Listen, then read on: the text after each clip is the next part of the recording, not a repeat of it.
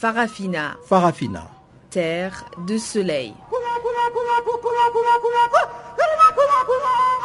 Farafina. Farafina. Un magazine d'infos africaine. Présentation Guillaume Cabissoso. Bonjour à tous et merci d'avoir été fidèles pour ce nouveau numéro de Farafina, le magazine des actualités africaines sur Canal Afrique, la voix de la renaissance africaine. La mise en onde est assurée par Adrienne Kenny et voici sans tarder l'ossature de cette édition d'information. Regain des tensions en Centrafrique après l'enlèvement des trois responsables de l'Union pour la paix en Centrafrique. Publication des résultats du référendum constitutionnel du 25 octobre au Congo-Brazzaville. Sans la moindre surprise, c'est le oui qui l'emporte avec une très large majorité. Au Tchad, le gouvernement a lancé le premier recensement électoral biométrique dans la perspective des élections de 2016, mais l'opposition y voit déjà une tentative de tricherie. Ce sont là les quelques sujets que nous allons développer tout à l'heure au cours de ces magazines. Place d'abord à Pamela Kumba pour le bulletin d'information. Bonjour Pamela.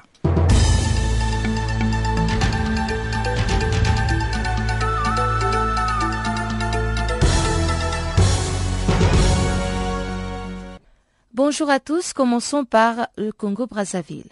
Le ministre congolais de l'Intérieur, Raymond Mboulou, a annoncé ce mardi l'adoption du projet de constitution permettant au président congolais Denis Sassou Nguesso de se représenter en 2016. Le Quai d'Orsay, pour sa part, a dit prendre note des résultats et l'opposition congolaise a appelé à la désobéissance civile jusqu'au retrait du projet de constitution.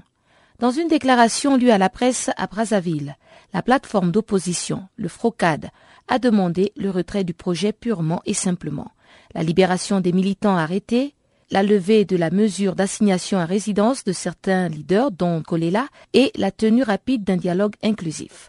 Pour rappel, le projet de constitution a été approuvé dimanche par 92,96% des voix, avec un taux de participation de 72,44% selon des résultats officiels annoncés ce mardi. Pendant que les Tanzaniens attendent patiemment les résultats provisoires des élections générales du 25 octobre, en Côte d'Ivoire, c'est la guerre des communiqués sur le taux de participation qui fait rage. La CEI, la Commission électorale ivoirienne, a annoncé que le taux de participation est de 60%. Mais l'opposition affirme par contre que la barre des 18% n'a pas été franchie. Et quant à la société civile, la participation est estimée à 53%. Les résultats de cette présidentielle sont toujours attendus dans le calme et la sérénité. Le président Alassane Ouattara, grand favori du scrutin, est en tête selon les sondages, suivi de son principal adversaire, Pascal Affinguessan, handicapé par une aile dissidente de son parti, le Front populaire ivoirien, qui a appelé au boycott des urnes. Reste maintenant à attendre des observateurs de la communauté ouest-africaine et africaine qui pourront peut-être statuer sur ce taux de participation qui fait débat en Côte d'Ivoire. Et on reste en Afrique de l'Ouest pour parler maintenant du recours contre le premier tour de la présidentielle.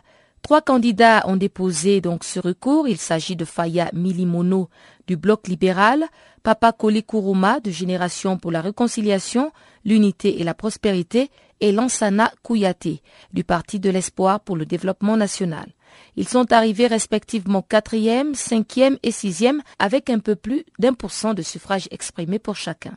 La décision de la Cour constitutionnelle est attendue le 2 novembre et selon les résultats provisoires proclamés par la Commission électorale nationale indépendante le 17 octobre dernier, je rappelle que le président sortant Alpha Condé a remporté le scrutin au premier tour avec 57,85% des suffrages. Il faut aussi noter que le leader de l'Union des forces démocratiques de Guinée, Dalen Diallo, qui a refusé tout recours et qui ne reconnaît pas les résultats de ce scrutin, est à nouveau confronté à une fronde au sein de sa formation politique. Après son vice-président Baouri qui avait ouvertement critiqué la gestion actuelle du parti, c'est au tour du secrétaire fédéral de l'UFDG en Allemagne de mettre en doute les capacités de Selou Dalen Diallo à bien conduire les destinées de leur formation politique. Lamine Diallo, qui est un membre fondateur de l'UFDG, dénonce une gestion clanique du parti sous la direction de Selou Dalen Diallo.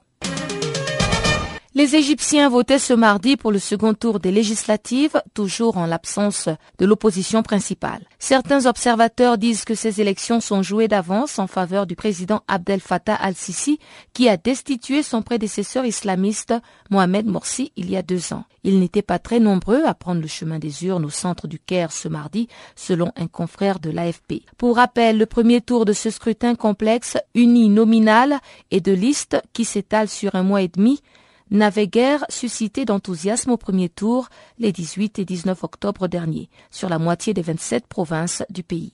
Seuls 26,5% des inscrits avaient voté. L'autre moitié des provinces votera également en deux tours à partir du 22 et 23 novembre et le scrutin s'achèvera avec un second tour les 1er et 2 décembre. Centrafrique. Le Front patriotique pour l'autodétermination accuse la présidente de la transition, Catherine Sambapanza, d'avoir fait assassiner une délégation de musulmans. Le communiqué publié sur Al-Ouida dit, je cite, Nous détenons des preuves concrètes quant à la culpabilité des anti-Balaka du quartier combattant avec la complicité de certains membres du gouvernement dans l'assassinat du capitaine Ahmad Najah et ses collaborateurs. Fin de citation du communiqué qui n'indexe toutefois pas personnellement la présidente. Il faut rappeler que c'est dans le cadre des réunions de concertation des forces vives de la nation instaurées par le gouvernement de transition que ces cadres ex-Séléka avaient été conviés à l'aéroport de Bangui. À bord d'un taxi, ils ont été embusqués par des présumés membres de la FACA. Et on termine au Zimbabwe où 22 éléphants ont été retrouvés morts dans une réserve. Selon les gardes des parcs nationaux, ils auraient probablement été empoisonnés au cyanure par des contrebandiers.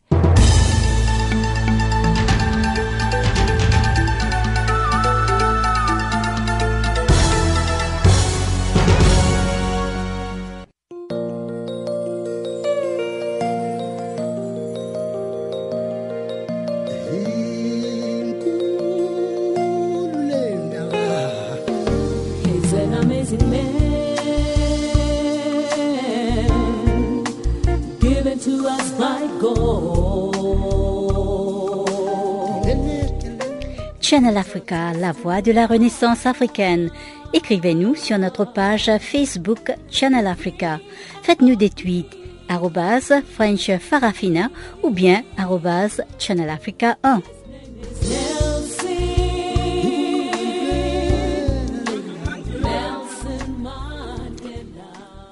Ouvrons ces magazines par les Congo. Dans ces pays de l'Afrique centrale, les résultats officiels du référendum constitutionnel du 25 octobre font état d'une victoire écrasante du oui qui l'emporte à une large majorité.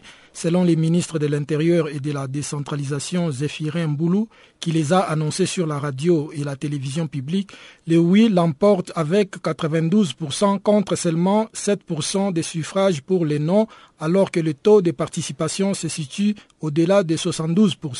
Des résultats qualifiés de scandaleux et d'irréalistes par l'opposition, qui reste convaincue que la population dans une large majorité a rejeté cette nouvelle constitution. Écoutez la réaction de Guy Romain Kimfusia, qui est le porte-parole du FROCAD et de l'IDC. Je vous ferai simplement remarquer dans un premier temps que nous ne connaissons pas le nombre d'électeurs, c'est-à-dire euh, tous ces pourcentages farfelus et grossiers qui sont annoncés s'appuient sur quel corps électoral Ça, c'est la première interrogation.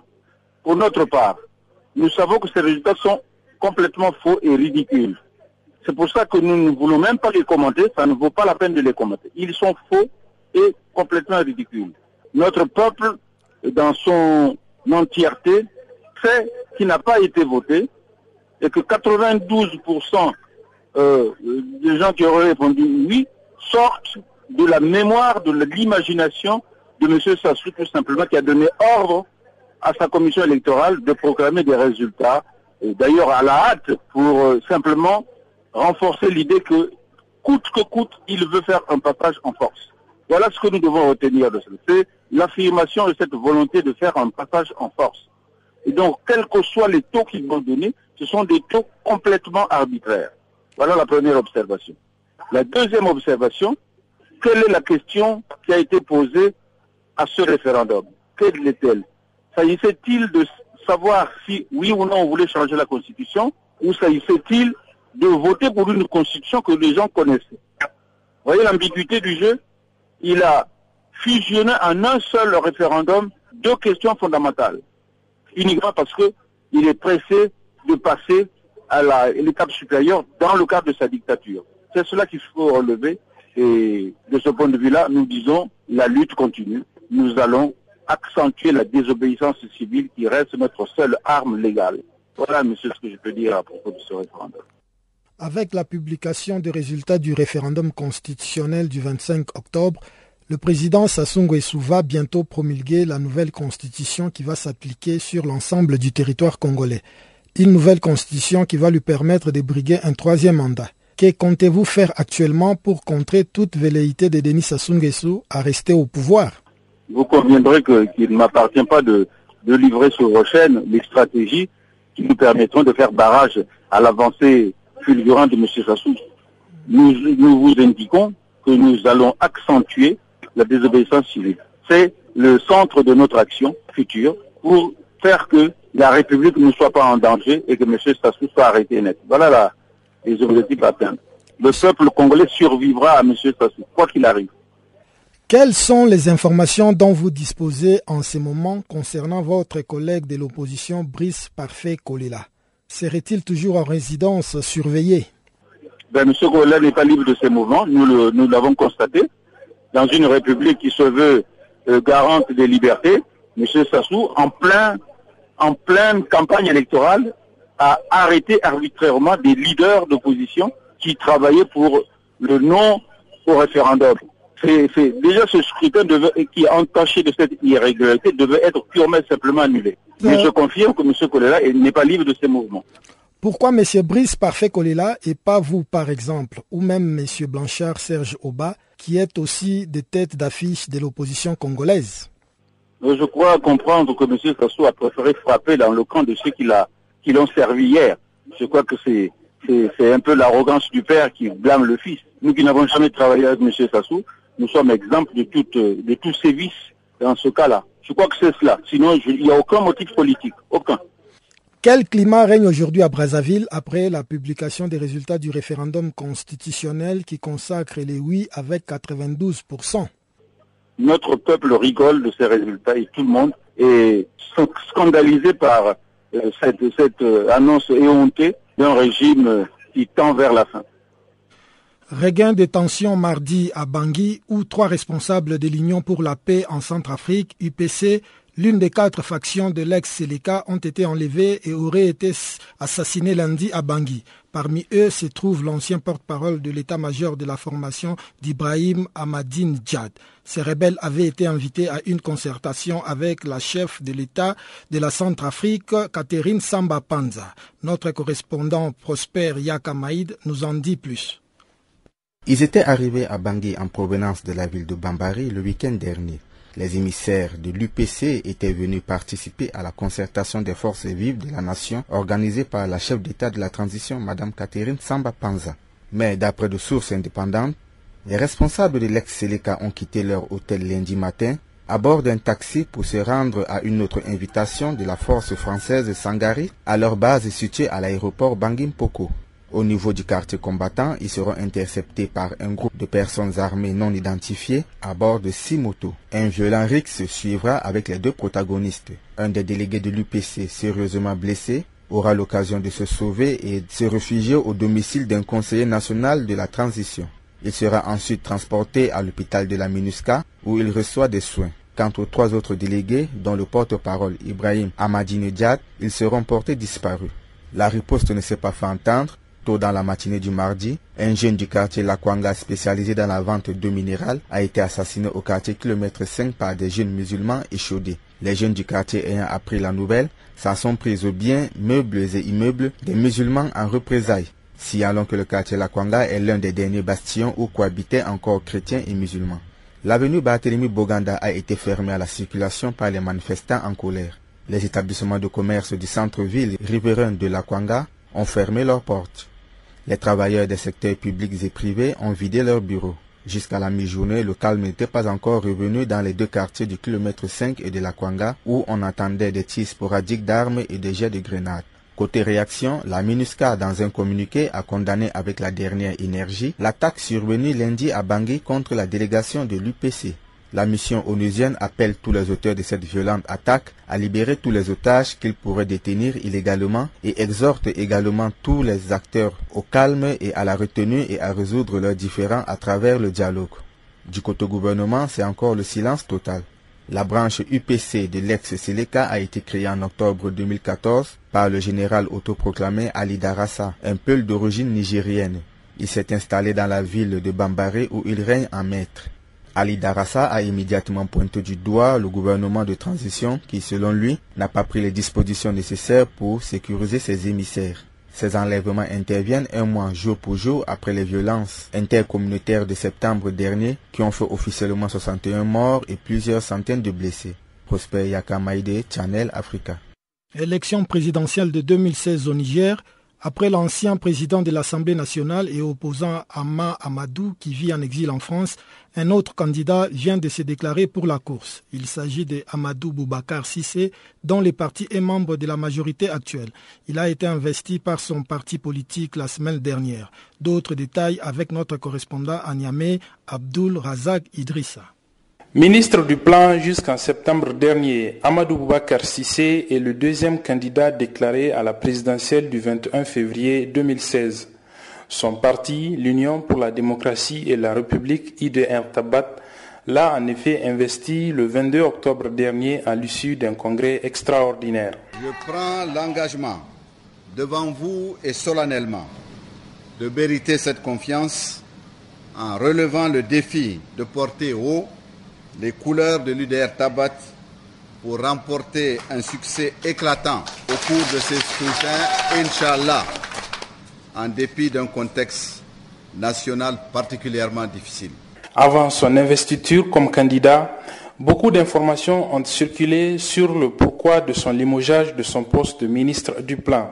Selon certaines indiscrétions, il a fait les frais de sa volonté affichée de se présenter à cette élection présidentielle alors que le principal parti au pouvoir voudrait que l'ensemble des partis de la majorité soutiennent le président actuel pour une élection dès le premier tour de cette élection présidentielle. Mais certains ténors du parti au pouvoir soutiennent que Amadou Bakar Sissé s'est rendu coupable d'actes graves. Voilà pourquoi il a été démis de ses fonctions. ABC, comme on l'appelle ici, est le président d'une formation politique de la majorité actuelle. Son parti compte six députés au Parlement. À la dernière présidentielle, il était en septième position sur les neuf candidats avec moins de 3% des suffrages. Économiste de formation, il a occupé plusieurs postes internationaux à la Banque mondiale et à la Banque islamique de développement notamment. Au Niger, il a été une fois Premier ministre sous la 4 République du feu général Ibrahim Baré Menassara. Abdullah Razak Idrissa à Niamey pour Channel Africa. Le gouvernement tchadien a lancé depuis lundi le premier recensement électoral biométrique dans la perspective des échéances électorales générales prévues pour 2016.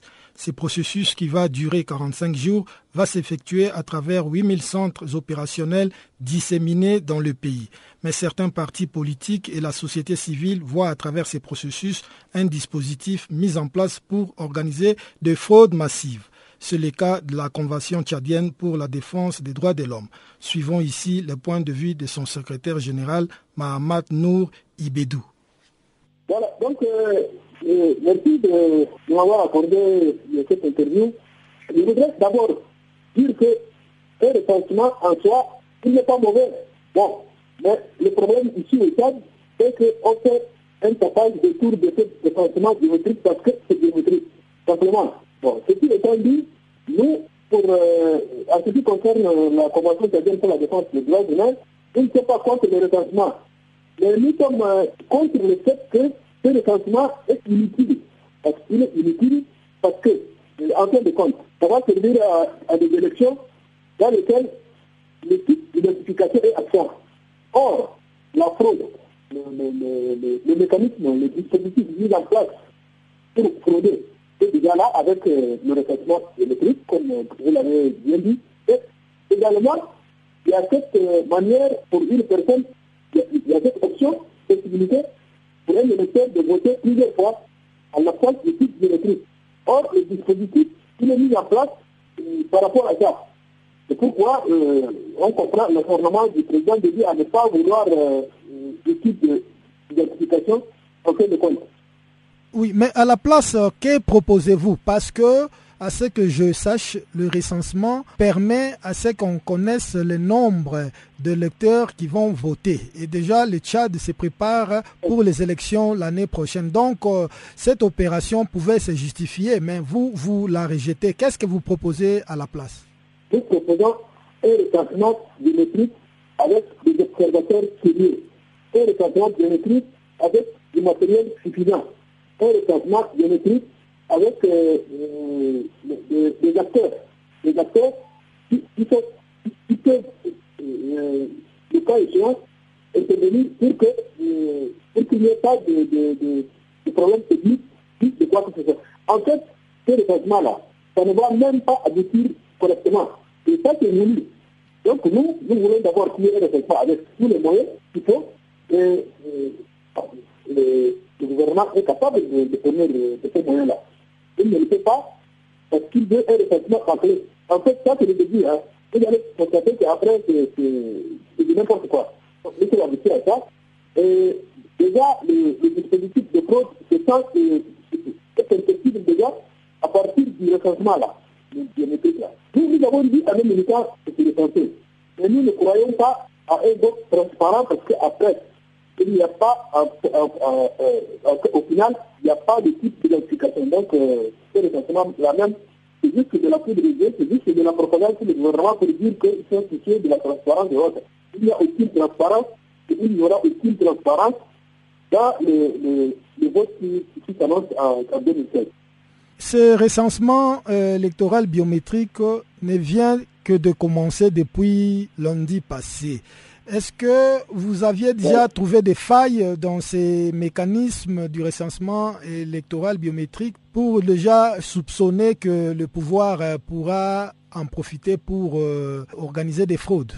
Vous savez, comme les cartes d'identité nationale qui permettent euh, aux, Italiens de, de, de, pouvoir s'enregistrer biométriquement, ces cartes d'identité ont été fournies en masse à des étrangers étrangers, en l'occurrence, euh, les Soudanais de régime italien, sont allés là-bas et qui vont voter en masse ici pour le pouvoir. Donc, ils se sont enregistrés en masse, mais d'abord ça, il y a plusieurs choses. Ensuite, il y a euh, cette méthode dilatoire-là. C'était d'aller à un bureau de, de, de recrutement. Vous verrez que c'est la super première publique-là. Ça ne va pas du tout. Donc, nous sommes sûrs que tout ça là, au final, ça va être bâclé ils obtenir le nombre qu'ils et comme ça, euh, il y a, a d'abord les listes qui vont être votées, ensuite, les gens qui vont voter plusieurs fois.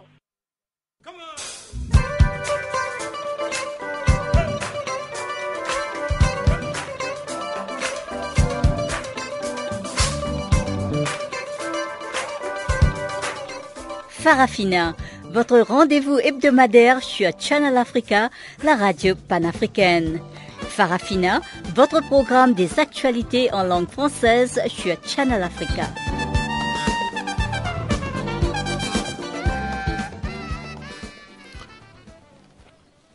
Place maintenant à Chanceline Louraquois qui va nous présenter la page économie de ces magazines des actualités.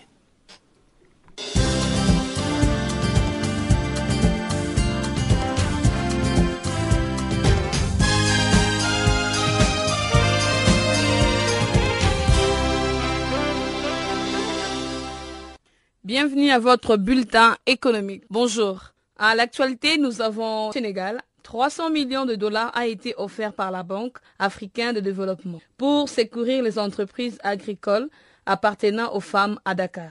Akinumi Adesina, président du groupe de la Banque africaine, affirme que ce financement servira à aider les femmes entrepreneuses en vue de réduire de manière possible le risque lié au secteur agricole. Il ajoute, je cite, Les femmes sont des actrices essentielles du secteur agricole et pour réussir cette autosuffisance alimentaire, nous devons sécuriser le travail de ces dernières, notamment réduire de manière drastique le risque qui peuvent plomber l'investissement des femmes qui évoluent dans ces secteurs. Pour sa part, le ministre de l'économie et de finances du Sénégal, Amadou Ba, s'est réjoui de l'engagement de la Banque africaine de, développement à travailler à côté des gouvernements de pays problématiques africains. En outre, Amadou Ba est convaincu que la résolution de problématiques de financement de l'agriculture est un obstacle qui obère les efforts de la transformation de l'agriculture africaine en un véritable moteur de croissance économique, déclare le ministre de l'économie et de finances. En effet, la mise en place d'une telle initiative va booster la production agricole. Et pour le président de la Banque africaine de développement, l'atteinte des objectifs de développement passe par l'augmentation de financement alloué aux agriculteurs pour accroître la productivité.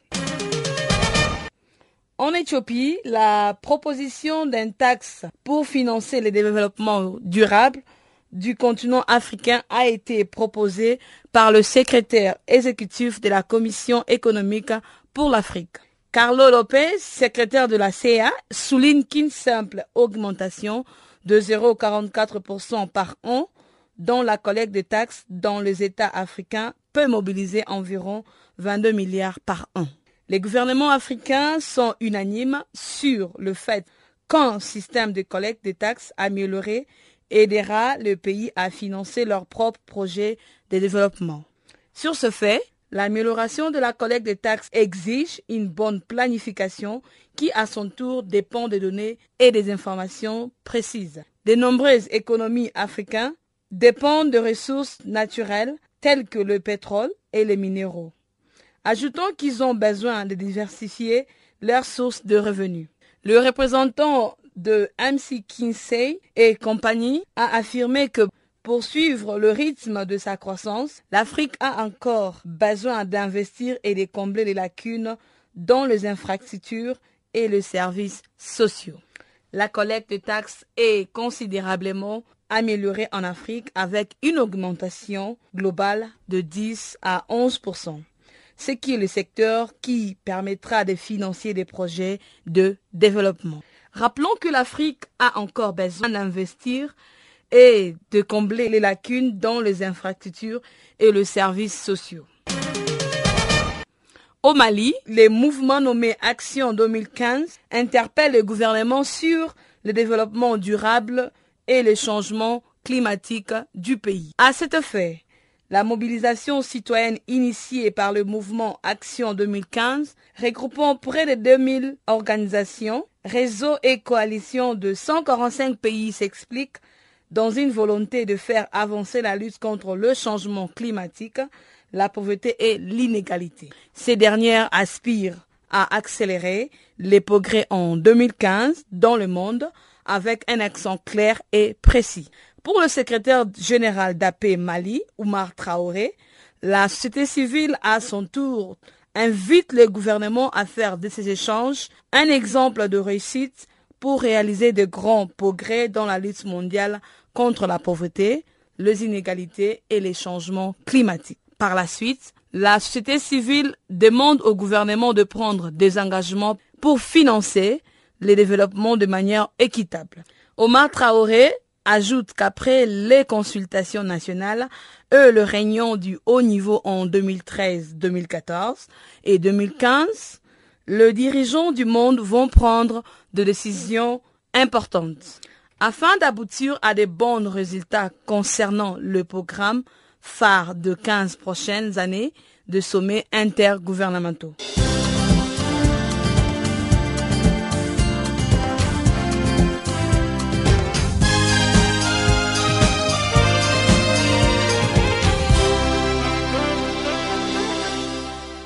Merci Chanceline. En Guinée, trois des huit candidats ayant pris part aux élections présidentielles du 11 octobre ont saisi la Cour constitutionnelle dont l'avis est attendu avant le 2 novembre prochain. Mais pour Tierno Sow de l'Organisation guinéenne de défense des droits de l'homme et du citoyen, il ne faut rien attendre d'une Cour qui demeure aux ordres du pouvoir exécutif.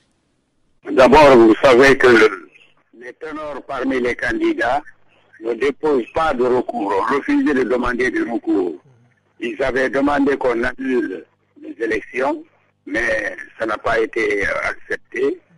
Donc, il y, a, certains candidats qui ont déposé des recours.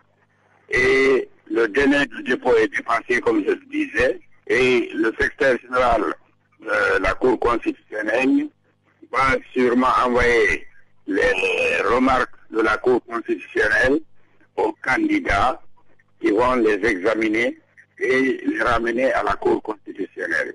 pour ce qui est de l'observation des résultats, c'est pas facile. Vous savez, en Afrique, il y a un problème. Il y a euh, dans une république trois grands pouvoirs. C'est l'exécutif, le judiciaire et le législatif. Mais dans la plupart des États africains, il n'y a qu'un seul pouvoir, c'est l'exécutif. Les autres ne comptent pas. Et ce qui fait que tous les autres pouvoirs n'existent presque pas. Ces pouvoirs du point de vue du texte, euh, dépendent du pouvoir de l'exécutif et sont soumis à l'exécutif. Et c'est ça qui fait que, les deux autres pouvoirs dépendent directement de l'exécutif et répondent aux besoins de l'exécutif, voyez-vous. D'après plusieurs missions d'observation, ces élections guinéennes ont été émaillées de beaucoup d'irrégularités. Pensez-vous que les trois candidats qui ont introduit des recours ont la chance d'être écoutés par la Cour constitutionnelle?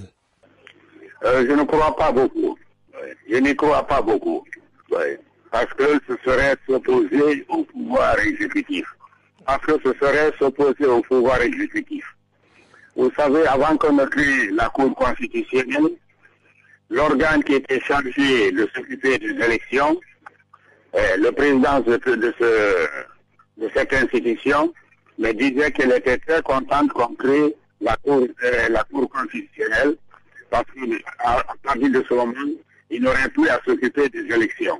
Donc, il n'aurait plus à prendre des décisions qui pourraient aller contre le pouvoir exécutif. Voyez-vous c'est dire que la démocratie prônée en Guinée, comme dans bien de pays africains, n'est que des façades, si la Cour constitutionnelle doit rester aux ordres du pouvoir exécutif. Oui, c'est ce qui est le, problème. C'est que nous avons de très bons textes. Nous avons adopté l'essentiel des textes au niveau national, sous-régional, régional et universel. Mais malheureusement, ces textes ne sont pas utilisés. Ils ne sont pas respectés. Quand est-ce que les Guinéens pourront enfin connaître le résultat définitif de ces présidentielles du 11 octobre dernier? On pense probablement le 2 septembre. Le 2, novembre. Et quelle est la procédure justement qui devra suivre ces, ces recours qu'ont introduit les trois candidats qui ont perdu aux élections présidentielles euh, du 11 octobre passé? Non, ils écrivent directement à la Cour constitutionnelle pour porter plainte pour tout ce qui a été fait avant les élections, pendant les élections et après les élections. Tout ce qu'ils considèrent comme anormal, ils le portent à la connaissance de la Cour constitutionnelle.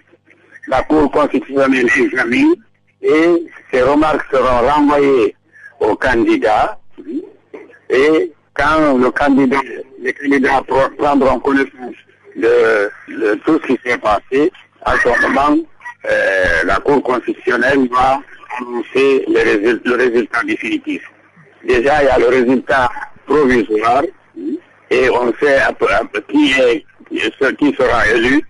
Et s'il n'y a pas de changement, si par exemple la Cour constitutionnelle reste au niveau du droit, dit exactement le droit, et arrive à changer les choses, en ce moment on sait qu'il faut reprendre l'élection. Environ 9 milliards de dollars américains, c'est le budget que le Premier ministre de la République démocratique du Congo a présenté lundi à l'Assemblée nationale pour l'exercice 2016. La loi financière a fait l'objet d'un débat au Parlement. Si à la majorité on estime qu'il s'agit d'un budget réaliste, à l'opposition, par contre, s'est dit fatigué par des budgets qui connaissent de sérieux problèmes d'exécution. Suivant cette correspondance de Jean-Noël Bamwendi. C'est un budget équilibré en recettes et en dépenses que le Premier ministre Augustin Matata a présenté lundi devant l'Assemblée nationale de la République démocratique du Congo. Un projet élaboré selon lui dans un environnement international difficile caractérisé par la baisse du prix des matières premières importantes et des préparatifs des élections et du découpage territorial dans le pays. À titre d'illustration, la société minière KCC a annoncé l'arrêt de sa production durant une période de 18 mois. Cette société produisait environ 15% du total de la production du secteur minier. Cela priverait au trésor public près de 200 milliards de francs congolais au cours de l'exercice prochain. Environ 9 milliards de dollars américains, dont plus de 580 millions destinés justement aux élections attendues ici, les députés de la majorité présidentielle ont vite plaidé pour sa recevabilité. Dans tous les cas, pour ce député du Parti du peuple pour la reconstruction et la démocratie, le PPRD, il faut plutôt soutenir les efforts du gouvernement en recevant ce projet de budget comme il inclut le financement des élections. Fidèle Likinda. L'opinion là déclare tout haut que 2016 c'est une année électorale. Si nous rejetons la loi de finances exercice 2016, en d'autres termes, c'est que nous ne voulons pas aller aux élections. Ça c'est le premier point. Nous ne voulons pas porter cette responsabilité pour deux raisons. La première raison, la CENI a toujours déclaré qu'elle n'a pas les moyens pour organiser les élections et par conséquent, on va aller à un mandat élastique. Et Aujourd'hui, le gouvernement, dans le projet de loi sous examen, a mis des moyens à la CENI. Et exercice 2011, 12, 13, 14, vous faites la moyenne. Au niveau de l'exécution, vous ne pouvez pas atteindre 10 milliards. C'est ainsi que cette fois-ci, on n'a pas voulu faire gaufrer un budget qu'on ne saura pas mesurer de mobiliser des recettes. Nous avons mis un budget réaliste. Une explication qui n'a pas convaincu l'opposition. Plusieurs opposants ont estimé qu'en déposant ce budget, le gouvernement n'a fait que remplir une formalité constitutionnelle.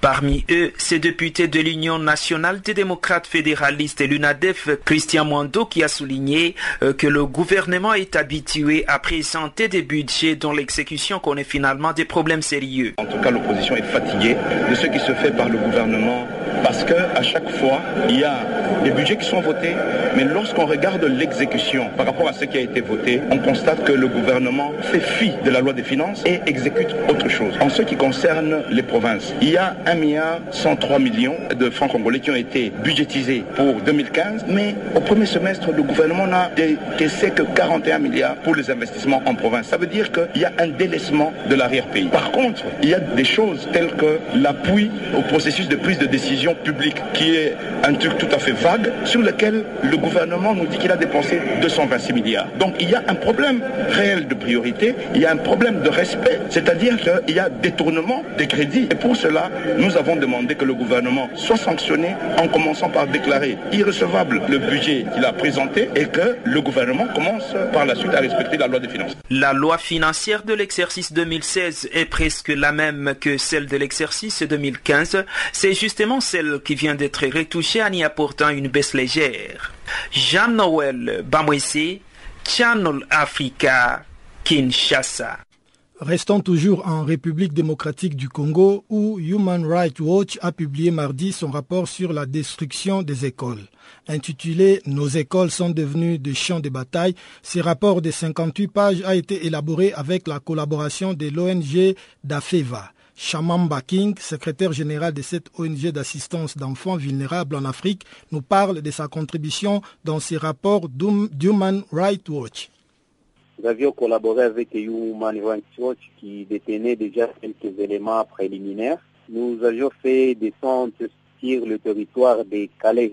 Le territoire des Calais, c'est au sud du Kivu, où se sont volatilisés notamment les militaires et FARDC lors d'affrontements ici à Goma avec le, le M23.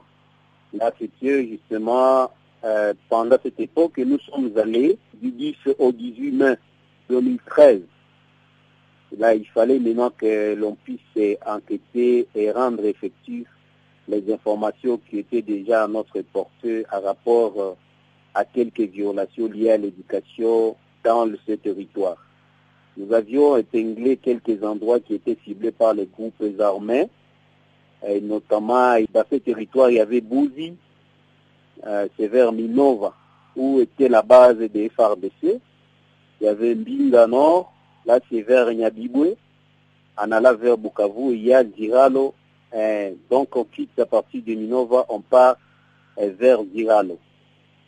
Et là donc euh, avait été notre endroit où nous dirigeait pour mener des enquêtes. Par rapport à notre technicité, nous devons justement interroger et se rendre sur, sur lié, justement visiter les écoles, les responsables des écoles notamment, et aussi voir, et nous avions même pris quelques images, je pense que Human Rights Watch avait aussi présenté quelques images qui représentaient les enjeux de militaires dans la cour ou dans des salles des élèves. C'est dans ces mécanismes-là que nous avons obtenu toutes les informations et nous avions rendu possible la publication de ces rapports.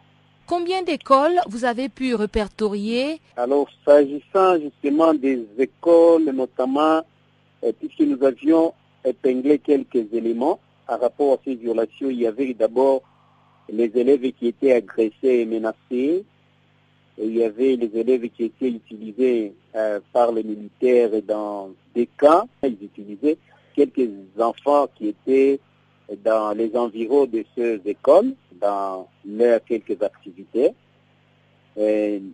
Nous disions tout de même il y avait des écoles qui étaient endommagées. S'agissant maintenant de la liste des écoles qui étaient euh, endommagées ou je ne sais pas exploitées par les, les militaires, nous devons d'abord nous baser sur la liste des axes parce qu'il y avait notamment l'axe de Bouzi-Minova, il y avait l'axe de Kalungu-Numbi, il y avait l'axe Mbinga Nord et Ziralo.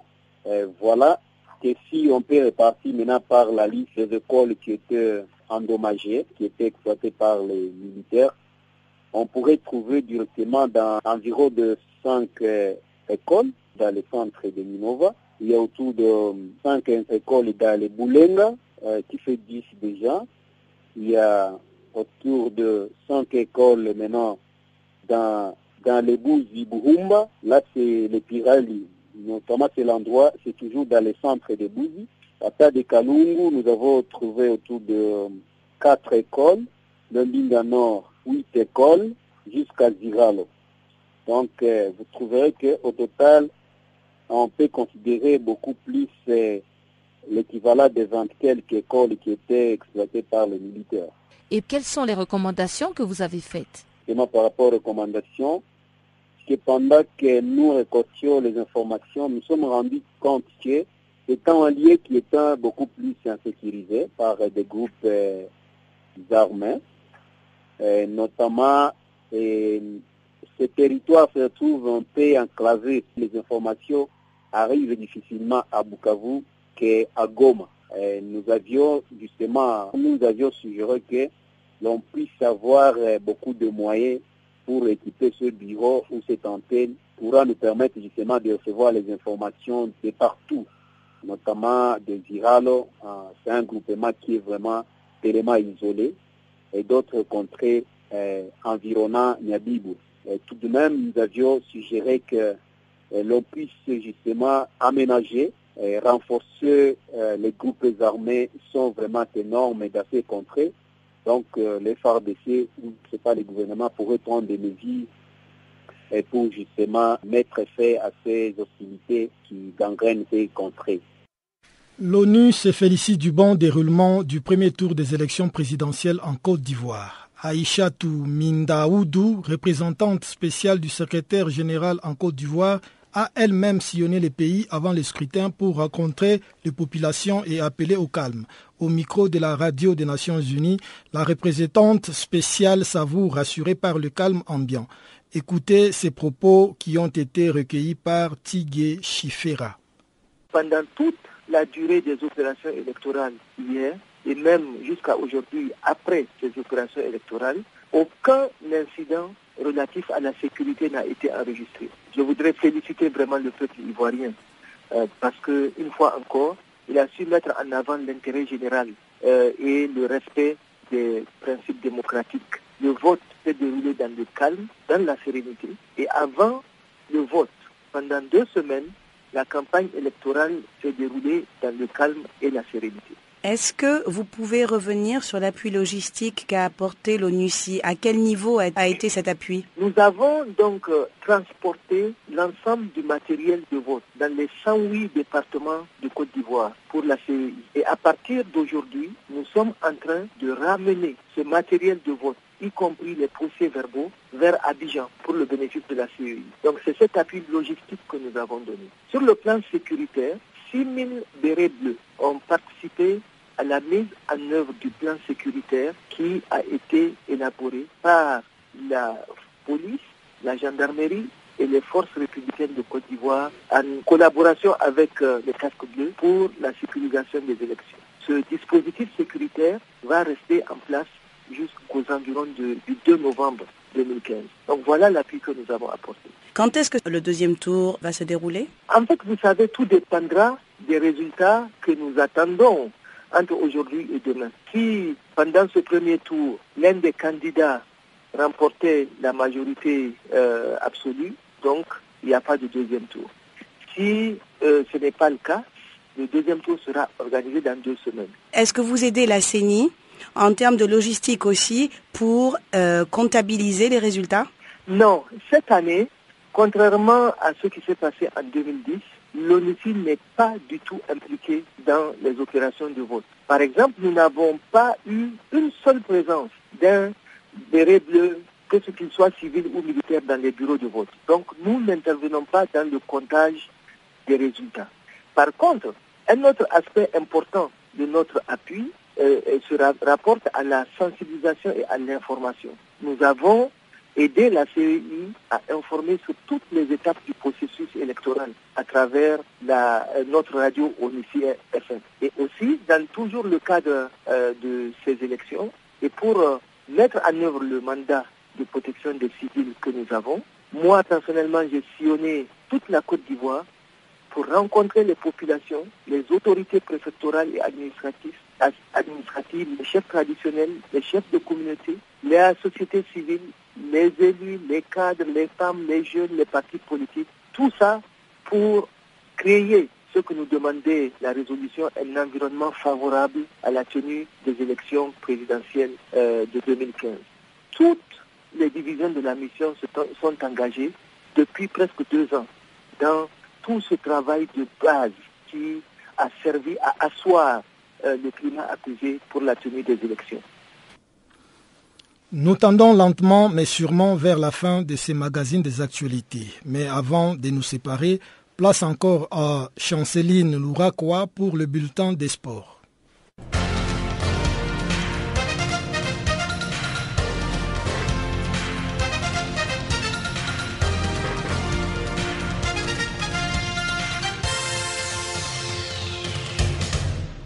En sport, élection pour la présidence de la FIFA, huit prétendants pour un seul fauteuil.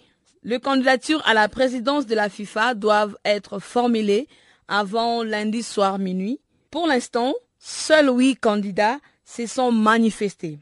Il s'agit de Michel Platini, président de l'UEFA, Sheikh Salman, membre de la famille royale du Bahreïn et président de la Confédération asiatique de football le Sud-Africain Tokyo Sewale, ex-compagnon de prison de Nelson Mandela, le prince jordanien Ali et Jérôme Champagne, ancien secrétaire général adjoint de la FIFA. Sans oublier Gianni Infantino, secrétaire général de la UEFA. David Nakid, ancien capitaine de la sélection nationale de Trinité et Tobago, et Moussa Biliti, le patron de la Fédération de, football du Libéria. David Guillona, qui avait pourtant fait acte de candidature en janvier dernier, est de nouveau candidat indépendant pour la présidence de la FIFA. Selon lui, cette élection a perdu toute crédibilité en raison de procédures judiciaires internes et internationales contre certains dirigeants de la FIFA. Ginola a estimé que pour l'instant, la priorité serait de remporter la victoire sur les élections de la présidence de la FIFA.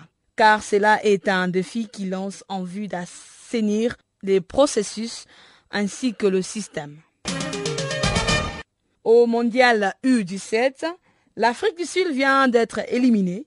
Le Sud-Africain se sont inclinés 0 buts à 2 face à la Russie, avec seulement un point au compteur après trois matchs, alors que le Mali et le Nigeria représenteront l'Afrique en août en huitième de finale de la compétition.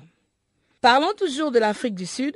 Rappelons qu'il y a de cela un an que le gardien Bafana Bafana, Senjo Meiwa, a été assassiné. Et jusque-là, les assassins de Meiwa courent toujours pendant que la population sud-africaine continue à réclamer que la justice soit faite à l'égard de l'ex-capitaine et gardien titulaire de Bafana Bafana. En Côte d'Ivoire, le footballeur Didier Drogba s'est encore récemment régalé au niveau du Major League Soccer. L'attaquant ivoirien a inscrit un doublé en deux minutes, dont une réalisation du talent, alors que son équipe était menée au marquoir 0 buts à 1. Il compte désormais 11 buts en 11 matchs. Les Éthiopiens ont été dernièrement qualifiés devant le Burundi. Battus 0 buts à 2 par le Burundi, lors du match du dernier tour aller des éliminatoires du Cannes 2016, l'Éthiopie a pris sa revanche à domicile 3 buts à 0 pour se qualifier. Au Tchad, le Camerounais Song a été nommé à la tête de la sélection du Tchad. Song succède donc au Français Emmanuel Treorga. L'ancien défenseur de Lyon indoptable n'aura pas la tâche facile dans un pays qui vient d'être éliminé de la course de Cannes 2016 et en mauvaise posture dans les éliminatoires de la Cannes 2017. La durée du contrat de Song n'a pas encore été dévoilée. Après la première journée de la phase du groupe, le quatre représentants du continent africain au monde U17 ne comptent que 5 points, soit une victoire de deux matchs nuls. Autre équipe à avoir vendagé les occasions lors de la sortie, c'est le Mali qui a fait match devant la Belgique 0 buts à 0. Champion du monde en titre, le Nigeria confirme son statut. Une victoire bien appliquée, 2 buts à 0 sur les États-Unis, avant de défier les pays hôtes, le Chili ce mardi. Une victoire ouvrirait le porte des huitièmes au Golden Eagle. L'Afrique du Sud est à sa première participation à un mondial U17 et cela se ressent dans ses premiers pas. Presque cinq mois après le sacre de Warrior des Golden State, la plus célèbre ligue professionnelle du basket au monde reprend la nuit prochaine.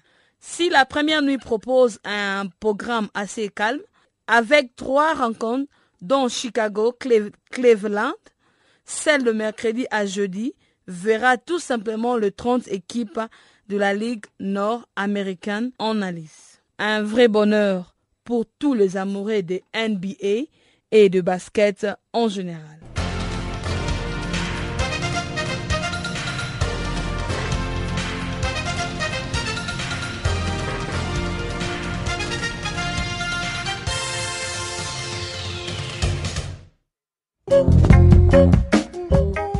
Point final à ces magazines des actualités sur Canal Afrique. Il ne me reste plus qu'à vous dire merci pour votre attention et à vous fixer un autre rendez-vous pour demain. Même heure, même fréquence. Au revoir.